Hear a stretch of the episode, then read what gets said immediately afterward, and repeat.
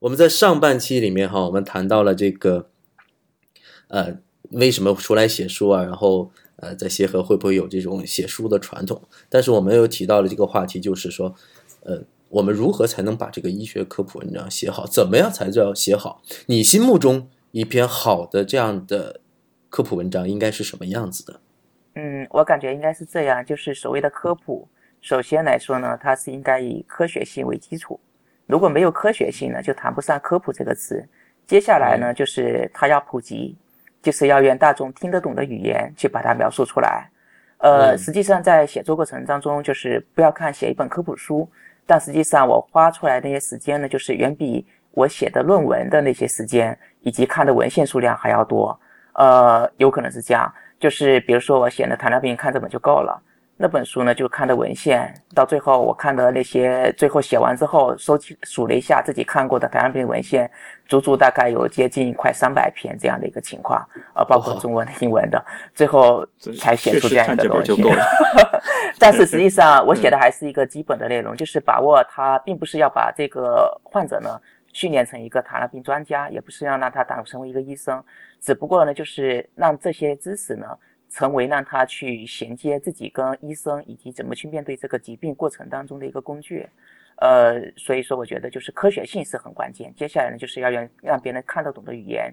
实际上，就是我在写那个《因为是医生》这本小说的时候，就也体会上这一点。呃，在最开始呢，就是在刚开始写作的最开始的过程当中，实际上我把很多的医生的话写在这本小说当中。后来发现，就是给我老婆看的时候。他看的某些章节呢，就会自然而然就跳过去，我就把他这种跳过去的章节呢，就把它重新再写了一遍，最后让我的老婆也能够看得懂。这个情况下，我觉得才是才算一个就是相对的能够普及，让别人能够看得懂的一些语言去说出来。然后包括现在给丁香医生供稿，实际上就是写那些文章呢，我都会让我老婆先看一遍，然后有哪个地方觉得觉得不舒服的。或者是他觉得就是语言不够简练，或者来说就是过度的形容这些词语的，那他去做一些那个修改，我觉得这样来说就是会比较合适一些。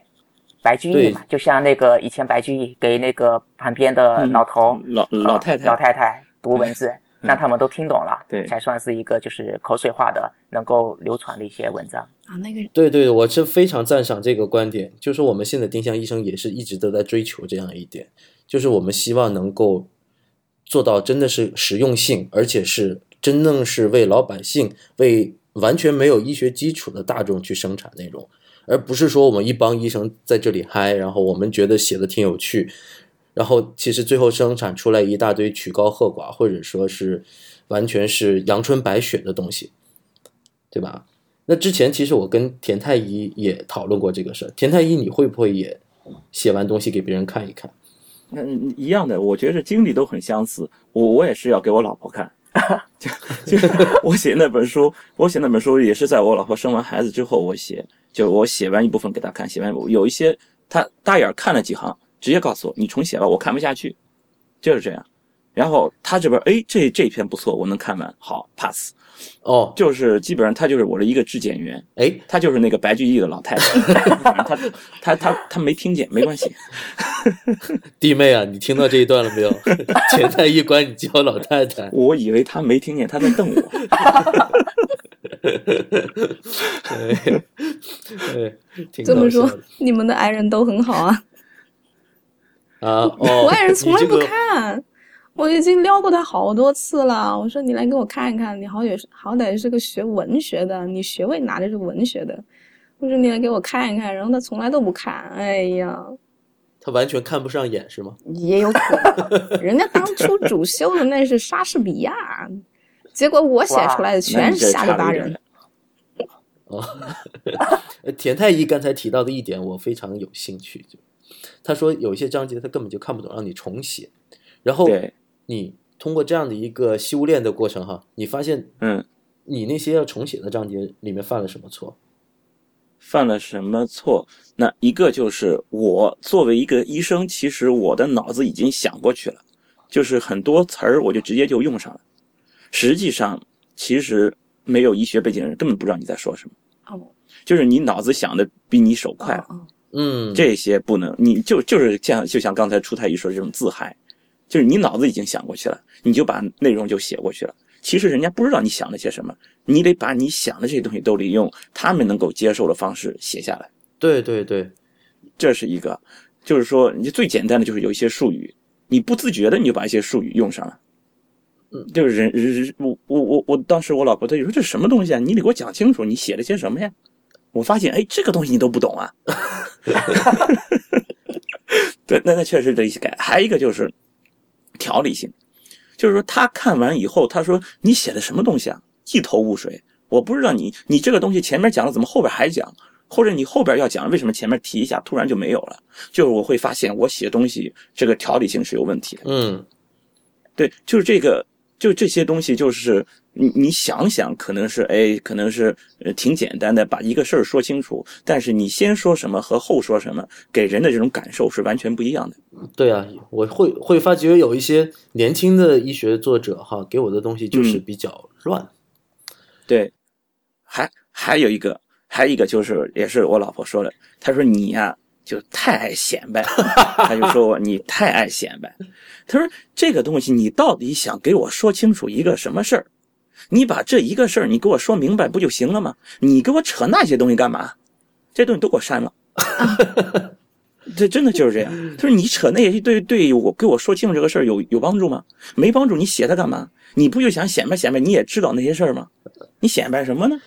对，你显摆那些东西，反倒是让我不知道你想表达什么。所以这个也是很重要，我真的真的是这样。我觉得田太医夫人真的是高瞻远瞩嗯啊！，而且不愧是学心理的。嗯，要 不过他他说的真的是对，因为我现在的每天的日常工作，我就是要来帮作者一起协作来做这些事儿哈。就是嗯有有一些人是有一些作家会觉得，他想往往这一篇文章里面塞太多的东西，对，他什么都想告诉你。然后呢，他站的这个角度可能是一个临床医生的角度，他觉得你应该知道这个，你应该知道那个，对，而实际上，那个读者，那个他站在他对面的，等于说哈，他读这篇文章的这个人，其实我只想知道一件事儿，是吧？比如说，呃，嗯问，比如说我今年四十五岁了，我想要一个孩子，啊，我应该注意哪些？然后你给我讲了好多啊相关的这个没用的东西，嗯你你就嗯从激素激素开始给他扯起，对，开始先讲卵巢储备，什么是卵巢？没必要。对，你是对，这是一方面。另外一方面，刚才呃几位都提到了一个医学专业名词，我觉得医学专业名词，因为大家我们平时交流的时候哈，就我们比如说说锥体，大家都知道是什么是锥体，比如我们说卵巢，说我们说卵泡，甚至我们都知道是什么。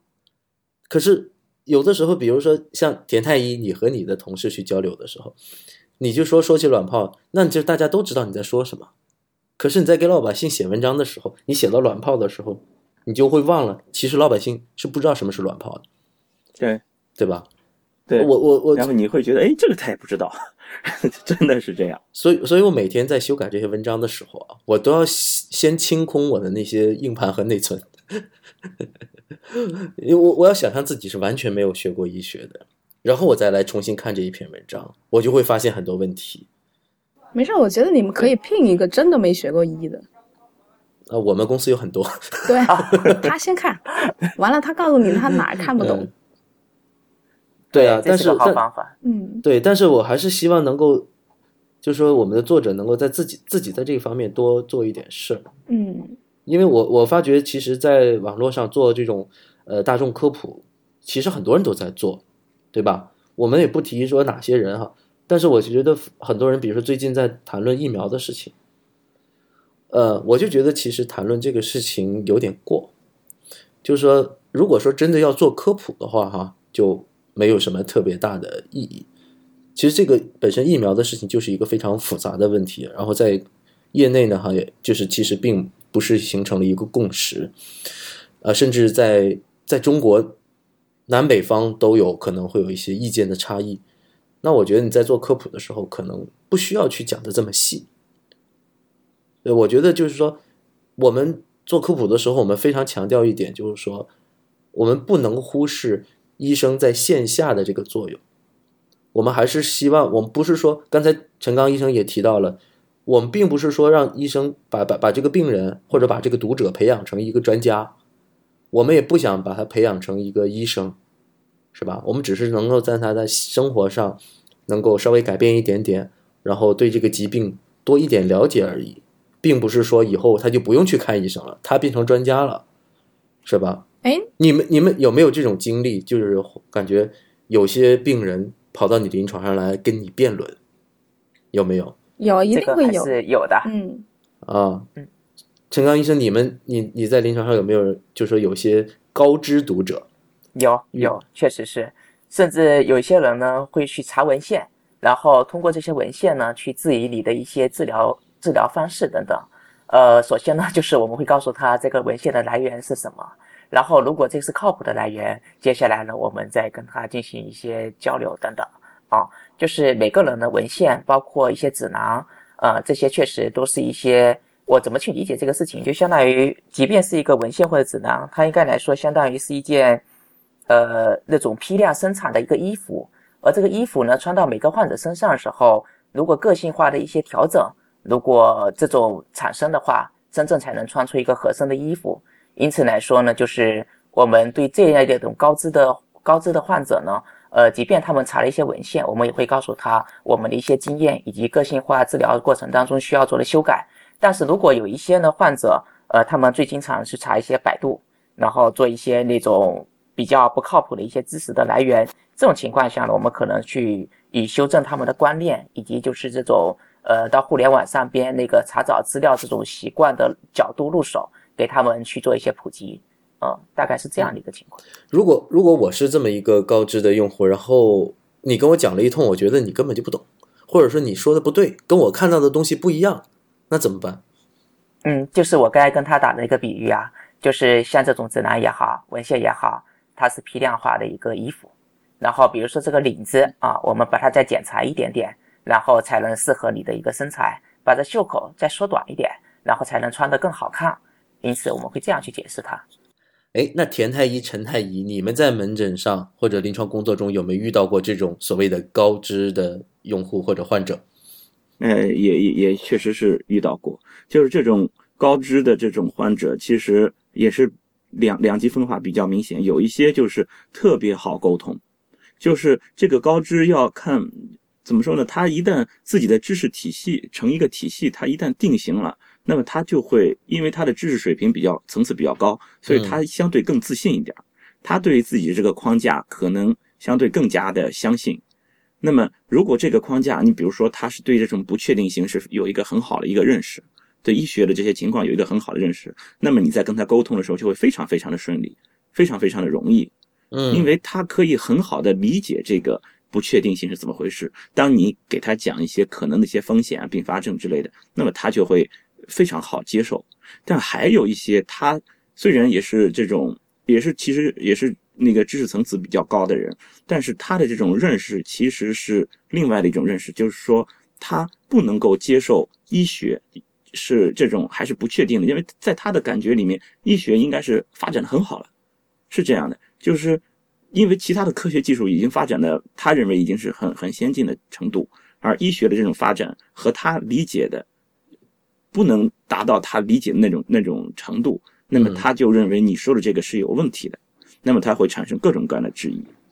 嗯，也就是说，其实这种高知的患者是 是有两种，一种真高知。另外一种是假高知，那也不是，他其实他真的是已经到达一定程度，就是他的知识水平其实也是挺高的，而且哦，还有一些也不一定非得是对这些科学技术非常的信任，有一些其实就是，比如说他不是学理工科的，他是学学文科的，那么他对于你讲的一些一些东西，因为他自己已经就是知识层次一旦高起来，他会人就会更加相信自己的已已有的这个知识体系。是会有这种倾向的，就是说，呃，可能，嗯，你在接受，就相当于你的这个杯子里面已经装满了水嘛，就再有其他的水再要进来的时候，可能就会相对比较难一点。如果你要倒的这个水和它已经有了那个水差不多，你就很容易倒进去。但如果你这两个水的这个质地可能差别有点大，你就很难倒。一个是水，一个是油，对，你就可能就没法没法融到一起。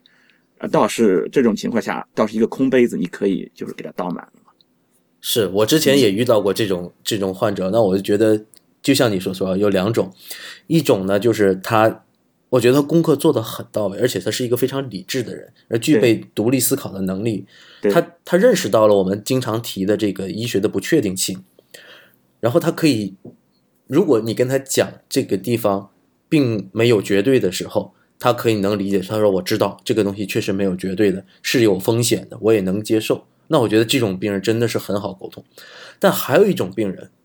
呃，可能他对于这个理解啊有点呃很片面，嗯，或者说他该读的书呢，他只读了一半或者一半都不到，他就不知道怎么样，他能够得出了一个很奇特的一个结论，比如说这个东西就是不需要做手术的，他可能会跟你，他很坚持己见，然后他说他看了某一篇文章说了，对对。那么这个时候你其实真的是要煞费口舌才行，对，而且加上现在的这个呃医患之间那种信任度下降的这个问题啊，其实他始终都会，因为他是亲眼看到那篇文章，不知道他是来自于百度还是来自于一篇文献都好哈。那么他但他这样的一个一个观点，他会根深蒂固，然后你其实是很难去说服他。所以我就为什么刚才跟大跟大家讨论这个怎么做科普的问题？其实刚才陈刚医生有讲到，就是要要严谨，还是要保证我们的科学性的。就是因为现在太多东西，他们去网上找来的很多东西不科学，以至于真正影响到了临床的工作，对是吧？他他带了那种有偏见的，甚至是甚至是不科学的观点来跟你去争辩，而而他呢自己又本身是可能受教育程度很高的一个人，对对吧？那他认为他看到的东西是是正确的，其实这样真的很麻烦。陈太医，你你遇到过这样的病人没有？我遇到的情况的话呢，我有一点不同的见解。我觉得其实病人他是不是一个能接受意见的人，他其实跟他的受教育程度关系不是很大。我觉得，我觉得是看他自己是不是一个很偏执的人。嗯，有道理。有的时候其实跟跟这个是跟受教育程度可能是不相关的。嗯，因为也有说，就是其实没什么文化啊、他完全不懂这个事情是怎么回事，但是他就是不信你。你也有可能会遇到这种人，就这仅仅仅有可能是因为你说的跟他那些街坊邻居说的不一样，然后他觉得他跟 他跟街坊邻居感情多好，人不能害他，肯定是说的是真的，那你说的就不是真的，那也有可能。这也符合逻辑哈。嗯，对啊，所以，所以我我在写的时候，我很多时候都都是在反复检讨自己，就是我很害怕自己写的时候带有一个高高在上的这样一个态度，我很怕出现这样的态度。我觉得如果我一把架子端起来的话，对方可能就不要听我说，不要看我写了什么，呃，就也许你说的都对，但是我不喜欢你谈话的方式，对对我特别怕这个。对，嗯就是这。种说话方式、讲讲话方式，我觉得是很重要的。就是说，嗯很多人其实他只是想看他想看的东西。嗯其实对你你你写下来的东西，比如说你的目的是，比如说我想要灌输，对吧？我我写下这个东西，就希望你能知道其实是怎么样怎么怎么样的。但是而呃，很多人其实你在读的时候，你更愿意去看、去信那些你愿意相信的那个东西。他们不是有那个说法，就是魔戒里面那个那个水晶球，不是可以看到未知呃那个未来嘛？但其实这个水晶球不是说你能够看到全部的未来，你只能看到你想看的那些未来，就是这么个意思。就是当你的这个说话方式，你他不能接受，或者你讲的这个东西他觉得你是不对的时候，你讲的什么都都你就已经失败了，你讲什么都已经白搭了，我就不愿意去接受。我觉得你说的这东西就是不好。即使是我知道你说的都是靠谱的，你说的都是严谨的，你说的都是根据这些医学的东西来，都是非常正确的东西，我也不愿意去听。我不听，我不听，我不听，就这么个意思。对所以我觉得这个真任性。这这个这个表现的方法真的很重要。其实很重要，对，就像陈刚医生写的这本叫《因为是医生》，我就觉得这种其实这种形式是很好的。你当时怎么是想陈刚医生？你怎么想到说用小说的方法来来表现的？呃，当时是这样。其实呢，就是我写这个小说的时候，其实并没有太多的一个想法。呃，其实最开始也不是把它想想把它写成一个小说，我只是想说写，因为刚好当黄那个内科总住院医生，当时就想把呢，就是总住院医生期间发生的一些零散的小故事，写成那个十几个故事之后呢，把它给集结成书。后来写到两三个故事之后，突然觉得就是笔下的几个主人公呢，开始具备了一些不同的个性。人物之间的情感也开始有了交织，嗯于是这时候我反而开始慎重的去构思后边的一些情节，嗯呃，就是其实上如果读完这本书呢，就是有一部分读读者会跟我说，就小说前四分之一的部分结构是相对松散的，嗯而后四分之三呢，就是读起来才更像出一本小说。呃，所以说如果真有时间的话，如果把前四分之一给做一个更好的修改，我想会是一个相对更好的一个书吧。嗯，嗯，那也就是说，你其实，在最开始写作这个这本书的时候，是没有对这个人物进行一个一个形象的设定的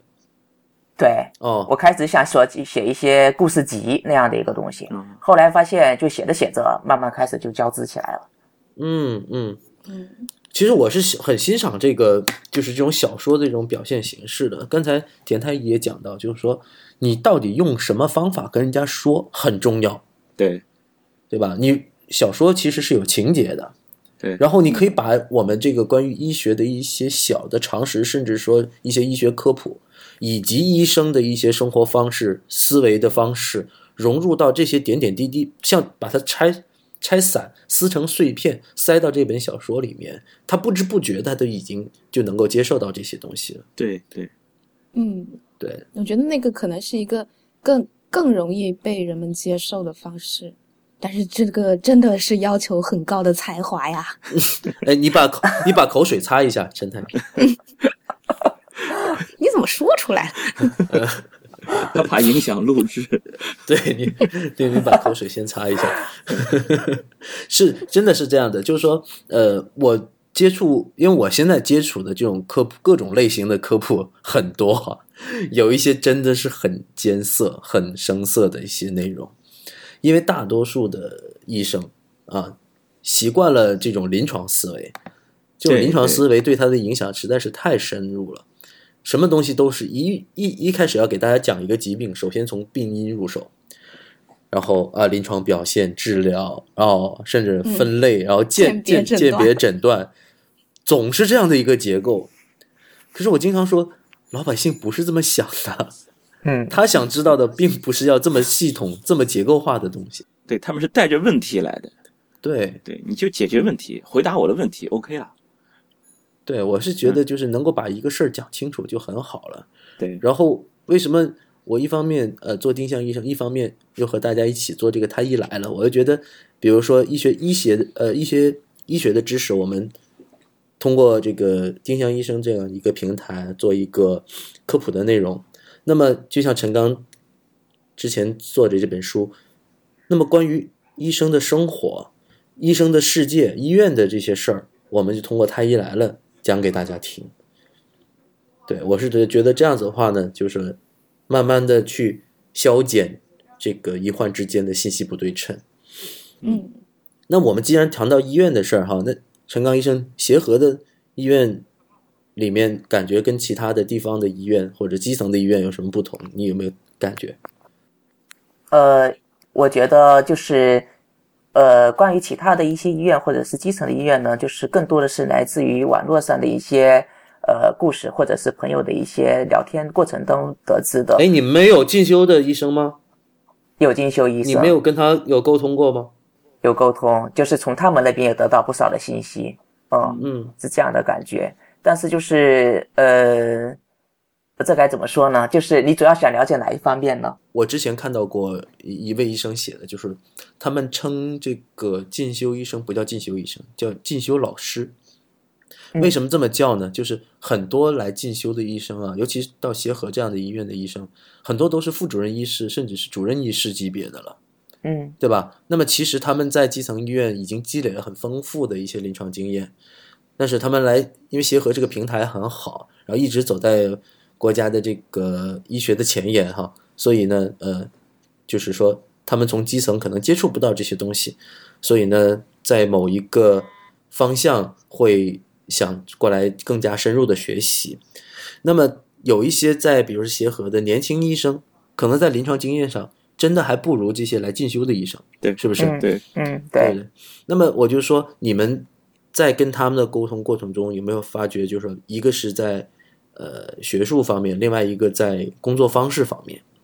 会有什么大的有有什么冲突，或者说是差异？不同，对，有吗？嗯，我感觉就是应该是这样说，就是如果呢进修大夫来我们这边之后呢，他们的我更多是来自于就他们当中的一些语言去寻找，就是我们在临床中点滴可能跟他们做的不一样的地方，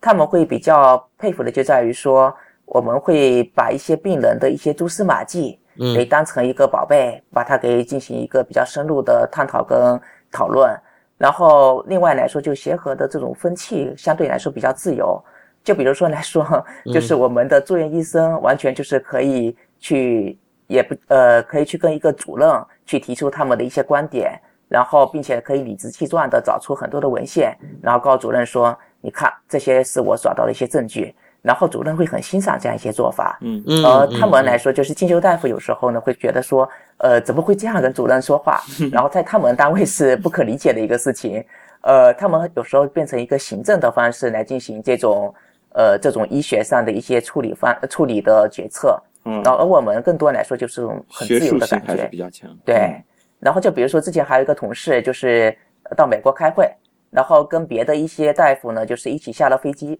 然后到了美国的医院。这时候呢，就是别的医生突然就发出一个感慨，马上在微博上或微信上发出：“哎，我在美国终于感受这种学学术的自由，然后以及学术的这种这个这种争议等等。”然后那位同事就觉得，我那位同事就觉得很奇怪，他说：“我到美国怎么就没有这种感觉呢？”后来回来之后，就是他终于就体会到，就原来这就是这个协和的最大的、的不同。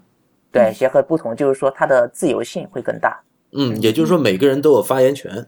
对。对，是的，嗯。嗯，这个其实确实，我感觉我之前也接触过很多的医生，在很多医院里面，这种层级观念是非常森严的，嗯。嗯，对吧？对。然后基本上都是那种，甚至到达了一种军事化的程度，就是我是你的头儿，我说怎么样就怎么样，然后你是没有什么资格跟我去讨论这个问题的，有这种情况，确实有这种情况。或者是你提出异议的时候，然后你举了你的你的那些呃证据，还有你说出你的见解，然后都是对的，然后那么也就只能按你说的来处理了。但是完了之后，他可能会在背后再捅捅回你一刀，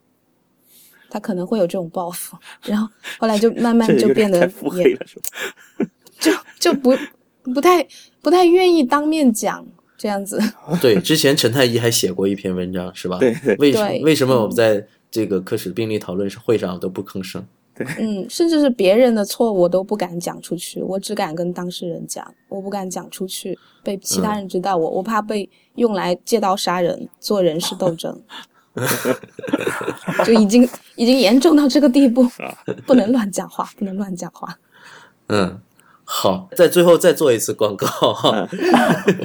那呃，也这次也非常感谢陈刚医生过来我们的节目，跟大家分享他写书的这个经历。那么陈刚医生已经出了好几本书了，我都数不过来了哈。呃，其中有一哦还本是能数的。呃呃，其中其中有一本叫做《因为是医生》，是一个小说题材的这么一个医学科普的写作，然后还有几本关于高血压，看一本就够了，还有痛风和糖尿病，是吧？嗯，对对，然后这些书都可以在呃国内主流的这种购书平台、这种网站上都能买得到，是吧，陈刚医生？啊，对，对呃，另外再次推荐一下田太医的那个妇产科男医生告诉你 啊，嗯啊，在亚马逊啊这种这种购书平台都能买得到。然后同时呢，也跟大家推荐一下我们丁香医生啊，这几位我们几位太医还有陈刚医生都在我们这个丁香医生上面这个平台上面写作，也欢迎关注丁香医生。